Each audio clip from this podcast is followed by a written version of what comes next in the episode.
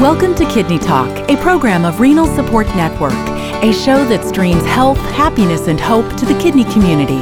You can download all Kidney Talk shows from iTunes and find a variety of resources to help you navigate this illness at r s n hope dot org. Please welcome your host, Lori Hartwell, who has lived with kidney disease since the age of two.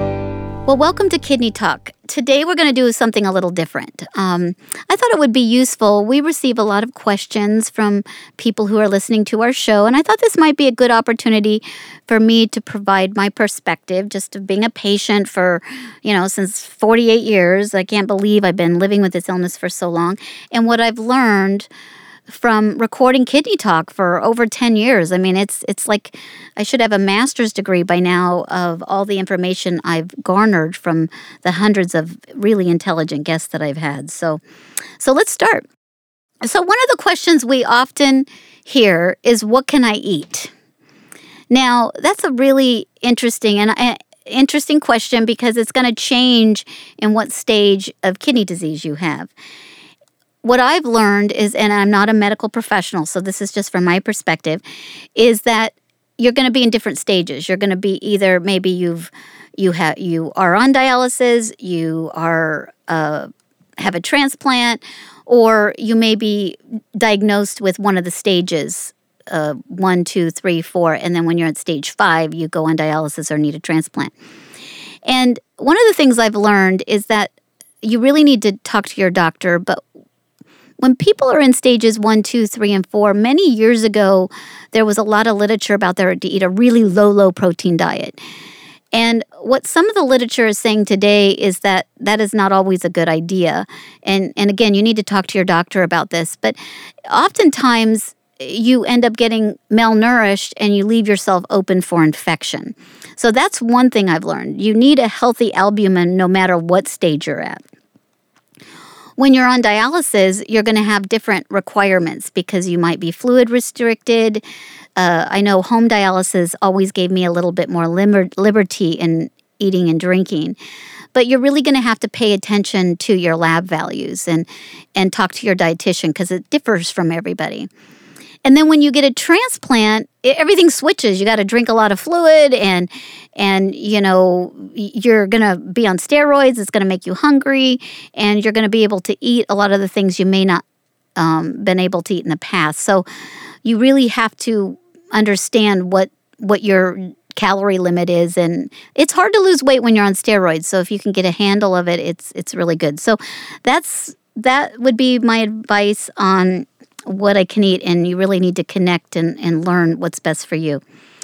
The next thing I've heard is, you know, how do you eat a healthy diet when you're on dialysis? And we're really lucky because Sarah Carlson recorded a show for us called Personal Renal Chef for the Weekend. And you you listen to it and you can hear all the great things that she re- prepare for you.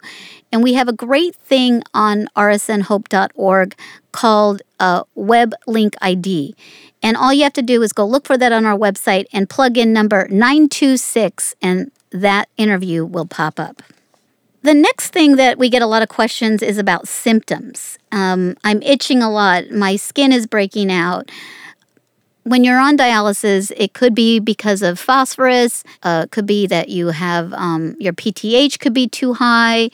Uh, if you're itching, it could be that you're... Um, You know, you just have some dry skin because when you need to really, I, I needed to put a lot of lotion on when I was on dialysis.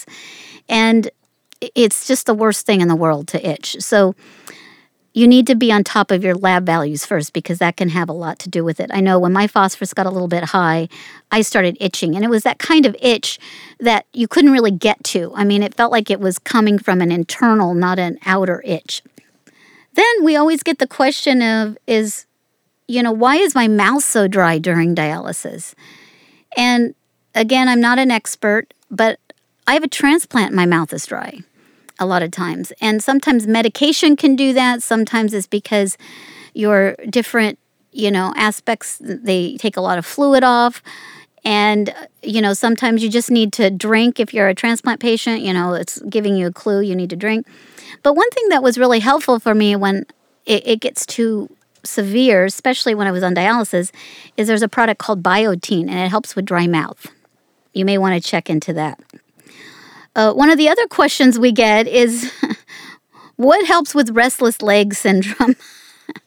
And, you know, I had that as when your legs want to bounce and it's just, you just can't get comfortable. And we just did a, a interview um, with sleep disorders that touches upon restless leg by Doctor Hakimi. And again, if you go to WebLink I D uh, one oh nine one, you can learn a little bit more about it. But one of the things that I found about, you know, what's the cause of restless leg syndrome? And what I learned was that, you know, they don't really always know. Sometimes it's a chemical imbalance. Um, there's different things that can cause, like, your nerves to fire wrong or movement. And there is some medication available for it, and you need to, if if it's bothering you and your legs are kind of bouncing, talk to your doctor about it, because it can be, it can even wake you up and interrupt with your sleep. And I don't know about you, but if if I'm sleepy and I'm hungry, um, I'm going to take one of the slogans from one of the uh, companies. I don't even know, one of the food chains, that if I'm hangry, nobody else is happy. Another question we get a lot is about infection.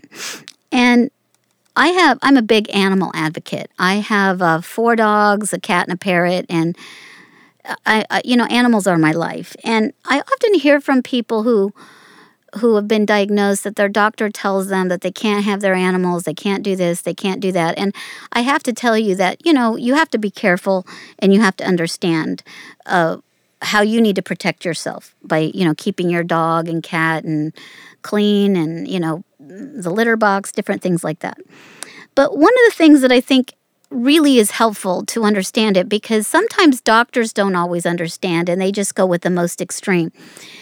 And I know for me that if if a doctor told me to get rid of my animals, to get a transplant or something like that, I would be devastated, absolutely devastated. And you need to do some due diligence to find out what's right for you. But we have this incredible interview by Doctor Zawowski, and he's an infectious disease doctor at Cedars-Sinai, and he works with transplant patients.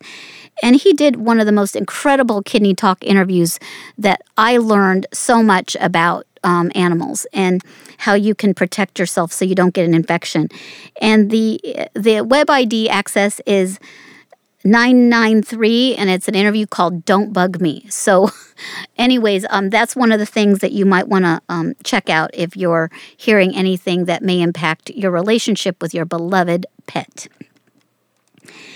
And another question we often get is, can, you know, infections be transmitted to, you know, the technicians?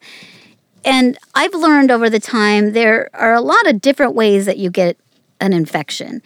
And you can get it through direct contact, you know, just of somebody of, um, it, it could be like touching the infected person, you know, such as shaking their hands, or I don't think you're kissing anybody in the in the dialysis unit or the transplant clinic, but that's one of the ways you can get an infection. So that can be co- applied through patient to professional.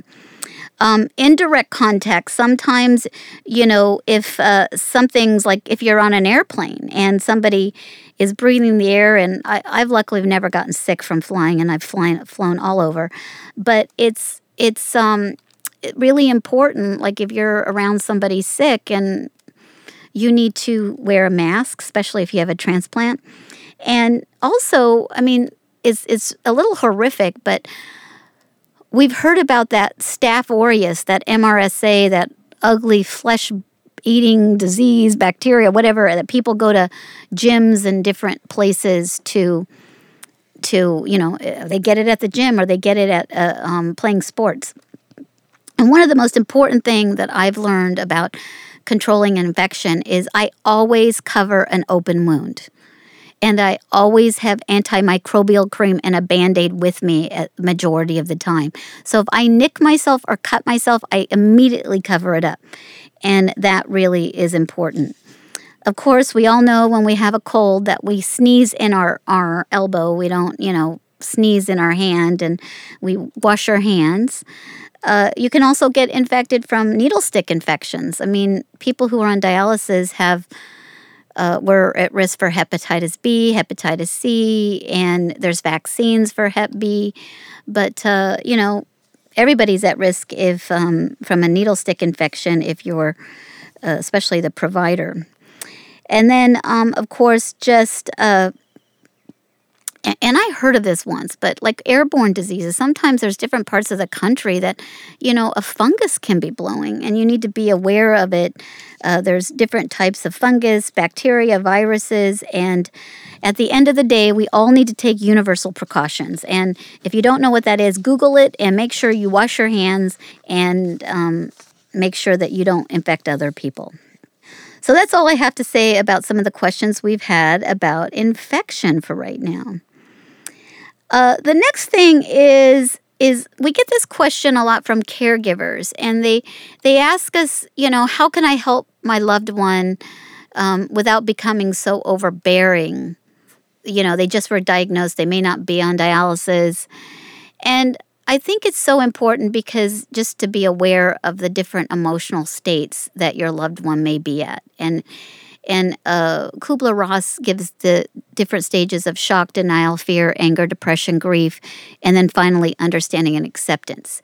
And understanding what stage they're in and really helping them cope because, you know, how do you survive the loss of your kidneys or the thought of the loss of your kidneys? And then, you know, help them learn and, and learn yourself. You don't always have to, you can learn about a diet and just start making the right foods and the different things you want and maybe not always insist that they become, you know, a, an expert right now and help them because, again, if you're in different stages, you don't learn very well. And I think the other thing, and this is one of the biggest things that I could say to caregivers is, it, or uh, people who, you know, are care partners who are trying to help somebody is just never forget to continue to talk about our future and what we should be doing. Like, oh, just put school on hold till you get better. But like, no, no, no. Help us get excited about life and have something to look forward to. Because I know for me that is what's the most important thing. And I like art projects, my animals. Uh, of course, I love doing Kidney Talk. And I think it's really important that um, we help people who, you know, who've just been diagnosed or been diagnosed a long time to have something to look forward to, and whatever that is, invite them to a baseball game, do something to, to you know, get them out and remember that they still have a life and, and they can and do what they want. Just uh, it's going to take a little time for them to feel like that. So, what is it? Take your mind and your body will follow, or is it take your body and your mind will follow? I think it's take your body and your mind will follow. I'll let you decide. So moving along to dialysis, th- this was interesting, but I get this, how do you deal with a cold or, or or cough and decongestions? And I mean, when you're told not to drink a lot of fluid, and I know it sucks because it's it's difficult, but, you know, perhaps you need to really talk to your doctor and figure it out. But one thing I can say about having a cold, and you have to be really careful about this because when any stage of kidney disease, we often want to go to the to the pharmacy and just get like a decongestant. And if you have any decongestants, can make your high your blood pressure go higher. And there is a decongestant. Talk to your doctor first, but you know sometimes we think over the counter drugs that we don't need to let our doctor know that we're taking them, and we do. But there's a, a, a a decongestant called Coricidin H B P, and it's a decongestant, and it's one that doesn't raise your blood pressure. Because if you are prone to high blood pressure anyways, and you go and take a decongestant for a cold or cough, uh, it can it can elevate your blood pressure, and you might be in the hospital for um, high blood pressure, and it was because of an over-counter medicine. So again, talk to your doctor, and he can give you or she can give you some advice. Well, um, we get this This question a lot. How do you pass the time during dialysis? And, you know, it's difficult. How do you pass the time on an airplane? I, I know for me that, um, you know, sleep was always good, watch T V.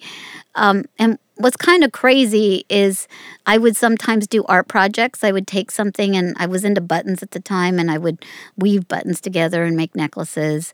Um, I got into that app, Zombies and plants for a while. I think that's the one. I was playing that game, um, which don't ask me why. It's it's pretty, pretty, uh, I don't know, the zombies are coming and getting you and you're trying to kill them with the plants. Anyways, it's all very dramatic. But I think um, you need to figure out what you can do that you like to do. And I think if, luckily I have a transplant right now, but one of the things I think is really, if you can bring an iPad with you or a smartphone, Pinterest is a great way. I mean, just create, start creating boards or uh, figure out a way, because sometimes it's not always easy to type when you're, um, you know, you have your bloodlines put in. And so, but that really is, you know, you got to find out what works for you. One of the questions, okay, another question we received is, and we get this a lot, is can I travel when I'm on dialysis? It, it depends on your insurance. I mean, if you have Medicare, you can go to any Medicare dialysis facility in the country. They don't really pay for you to go out of the country. Uh, that really depends on insurance. But uh, I know that you can travel. You need to talk to your facility. I mean, you have to get, you have to plan. Um, you can't say, hey, I want to go to New York next week, set up dialysis for me. But um, if you give them adequate time, uh, they should be able to accommodate you. And then, you know, uh, I know a, a wonderful man, Bill Peckham. He's traveled all over the world on dialysis. I mean, you can Google Bill Peckham on our website and you can find tons of articles how he's just a daredevil and, you know, went down the river with his dialysis machine. I mean, Grand Canyon, I mean, the guy is amazing. I think he's a little crazy sometimes too. Like, how did he do that? But anyways, he's an inspiration. And I think that, um, you know, it's all about being prepared and understanding your body. Um, I was talking to my ophthalmologist and uh, uh, she was on a flight and they had to, you know, divert the flight because actually there was a, a person, a person who was on dialysis who was going somewhere to travel and he skipped a treatment and he was so fluid overloaded they had to divert the flight so because he was in congestive heart failure. So one of the things when you travel, you have to really know your body and what, you know, because you're eating out more, different aspects of of how that's how that, um, like if you go to Denver, Colorado, you know, if you're anemic, you may, it's a, it's a mile-high city. When I travel to the East Coast, I'm from um, California, so I don't have to deal with that humidity. And it, it really kind of, you know, made a difference when I, I travel and because uh, I'm not used to it. And then, of course, if you have a transplant, you can travel. Uh, we have a number of stories of people who've traveled all over the world. You just have to be careful. Make sure you take your meds. So, yeah, don't let that stop you. Go out and have a good time and visit family and great destinations. Another question we get, is it possible to have a successful pregnancy while on dialysis? I know of several people who've given birth on dialysis. Um, it's it's it's not common. It's uh, you have to be monitored a lot. Um, it's and you know when I was on dialysis in the seventies and eighties, I mean that was like unheard of. So you know one of the good news is is that it shows that the body is can become more normalized with dialysis. But um, you really should talk to your doctor about the risks and benefits of that before even considering it and what that may mean for you and your schedule for the next nine months and and the possible risks of to the child. But we do have a very inspiring article um, interview on our website called Pregnancy and Kidney Disease by Mandy Trollinger. She's had two transplants. She uh, it's web I D eight six two, and she's explains um she had a transplant and then what she went through to uh, have a child. And um, it's really inspiring, and you can glean a lot of information from that. Another question is, can kidney disease or dialysis affect your personal relationships or dating life? Well, of course it can. And I think one of the things that's so important is And and every year I do a prom for all the teenagers with kidney disease. And and I, I just celebrated in my twentieth anniversary, my twentieth wedding anniversary. And one of the things I've learned is that you have to be a really good communicator. You have to learn how to communicate your illness. You have to learn a, how to um, you know, you're more than your illness. I mean, if you say, hey, I'm my, I'm Lori Hartwell and I have kidney disease, do you want to go out? And they're like, you know, I think they might, like, as Rita Redner says, leave skid marks. But if you, you, you have to come to terms with your own illness. You have to realize that everybody's got something. And if you wear your kidney disease as a, you know, a bandana around, you know, that's your whole life, um, I think you are going to have difficulty because people aren't going to know how to relate to you as well. But you're more than your illness, and really focus on that. And I think, you know, over time, then you can help share your illness with people and what it, it means to go through it, because it is. It's, it's, um, I know um, I'm very lucky. I've been married twenty years, but I dated a lot. And, you know, a lot of the people I dated just couldn't handle my illness. They couldn't handle it. And lucky for me, they didn't, they couldn't, because just think if they did, if I would have gotten really sick, maybe they would have left. Maybe, you know, everybody has their own perspective of what they can handle. And I'm very lucky because I'm married to a wonderful man who's been through, I've had my knees replaced, I've had a transplant, I mean, and just loves me for, for who I am. And so there's somebody out there for everybody. You just got to go knock on doors, put yourself out there, because I don't know of anybody who comes knocking at your door, and so you have to put yourself out there. And I know a lot of people who have kidney disease who found people on um, dating websites, and and so uh, put yourself out there. Uh, I think we have time for a couple more questions. Boy, we have a lot of them, but I'm going to, um, I think, answer two more questions, and I think one of them would be, we get this, why do I have to take my transplant meds twice a day? And one of the things I've learned is that, you know, you're going to have a prescribed time to take your meds. And I, I take them at ten o'clock in the morning and ten o'clock at night. That's what I like to do. And, you know, you have a little bit of hour. I always have an hour wiggle room. But it's become such a routine for me. And and now I even believe that, that some of the pharmaceutical companies are coming out for one-time-a-day transplant meds. So talk to your transplant team about that if you are interested. But the real key is, why do you take it, is you're, you're maintaining levels in your body to protect your um, your kidney. And it, it's a certain level of, like, tacrolimus, mycophenolate, different things that are in your body. You know, it could be cyclosporin. I don't know all the different names, but uh, it could be that, you know, you have a certain level, so it just suppresses your immune system, so your um, body can't reject the kidney, because no matter what happens, the body always thinks, it's like when you have a splinter in your finger, it just wants to get rid of it. And perhaps in perfect match situations, it, it wouldn't, you know, try to push it out. But when you have a transplant, there's always the risk that your body can reject it. And what happens is, is when you miss a dose here or you miss a dose there, or you think it's not a big deal, that level becomes very, very unstable. And your body will slowly start to create antibodies, and it'll start creating a, a, a system to fight that kidney. And it's really important to keep those levels, just like a diabetic would keep their insulin levels normal. And and you need to get your blood checked to make sure you're at the right levels periodically, according to what your doctor recommends.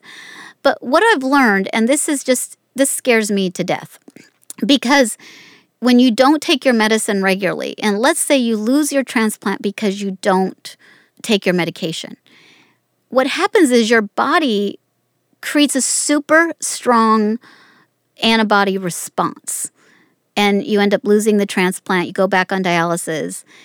And when you go to get another transplant, it's extremely difficult because you have created these monster antibodies. And people have asked me, you know, Lori, you've had four transplants. And I have one hundred percent antibodies, but my antibodies were able to be controlled with uh, something called desensitization. And I just celebrated my sixth year of my transplant. My creatinine's great. But when I had my first transplant, my first transplant didn't work, and they took it out pretty much immediately. My second kidney worked for about six weeks, but it came with an infection that from the donor. So um, they just had to take that kidney out. So I've had two transplants, but I never really created any really strong, strong antibodies because I didn't take my meds. My third kidney, I got a deceased donor, and it lasted over twenty years, but it just started to putter out. And um, it it never really, I always took my meds. I was like diligent, like, you know, just afraid for my life after I had those other two and I got a third transplant. And my third kidney, I basically, um, you know, it just started to putter out because it got old. And I always took my medicine. So when I went to get my fourth kidney, I had one hundred percent antibodies, but they were manageable. And the doctor explained to me is because I took my medicine all the time, and I never put my body into that type of a situation where I had to viscerally fight because I had low levels of my medication in my body. So um, I know it's hard, and you know I know what it's like to feel young or just want to say, oh, I don't want to take it, but can have dire consequences for your future of of perha- perhaps losing that transplant and finding it, it, it'd be very difficult to get another transplant. And then uh, one of the questions I get a lot, because I was desensitized to get my transplant, and what was that like? Well, I can't really answer that in, uh, you know, that would probably take a whole show, but I would say that, you know, I'm so grateful for medical innovation.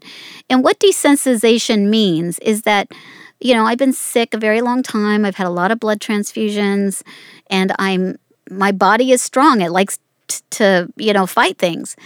And what it means to be desensitized is they give you a, a series of medications, a cocktail. I like to call it a cocktail, you know. Let's, let's like have happy hour at nine a.m. in the morning with an I V. And uh, um, and they give you a, like, they'll give you like I V I G. And I V I G can have some side effects. It's like a, you know, a four to six hour infusion. And I V I G really is just antibodies from like a thousand people. And what it does is it basically, like, I have my antibodies and I have some stronger ones. Well, they infuse me with this I V I G, and it just crowds it, makes those antibodies weaker because they're in a bigger crowd now of other antibodies. And all of these, there's different types of medication that they give you to help, you know, put your antibodies at rest or put them in a stealth mode. And, you know, it's not very fun to go through the infusions. I've, you know, gotten some headaches, and but at the end of the day, it's so worth it. I've been transplanted over six years, and and I, I would do anything. I mean, if they probably told me to snort the stuff, I probably would snort the stuff at this point, because I want to do everything possible to keep this transplant as long as I can. And I'm so grateful to all the doctors and people who innovate to make, you know, so many lives possible, because it's a miracle. I'm here uh, forty-eight years of having this illness. I had my first dialysis treatment in nineteen sixty-eight. So um, I'm here to tell everybody they can live a very successful life with this illness. You have to be dedicated. You have to learn about it. You have to um, be diligent and, you know... You know, I date doctors. I don't know if you know what that is, but I date doctors. I mean, I potentially need an ankle replacement in the future, and I have been dating this doctor for two years. I go and see him regularly, and I I want to be comfortable that if I ever decide to do a surgery like that, that I know this doctor. And that's one of the real keys people have to understand. You have to build relationships with healthcare professionals, because I want to ensure whoever I entrust my life with that I... I feel like I trust them, and I don't want to, if possible, you can't always do this, but wait till the last minute where I don't have that opportunity to build a relationship. So so if you get an opportunity and you need to see a new doctor, you know, t- make enough appointments where you can get an opportunity to date them. I won't tell my husband about this, but um, maybe he'll hear this show. So so I hope this was helpful. This, um, you know, I'm very excited. Um, my name is Lori Hartwell. I, I love doing Kidney Talk. I love hearing from you. I love... I love all aspects of helping my peers live the best life possible. So send me an email, provide me some feedback, and I look forward to hearing from you. Thanks for listening to Kidney Talk, a program of Renal Support Network. Please make sure to find us on Facebook or sign up for our newsletter at r s n hope dot org. Kidney Talk is intended for informational purposes only. It is not intended to be a substitute for professional medical advice, diagnosis, or treatment from your physician. Always seek the advice of your own healthcare provider regarding your medical condition.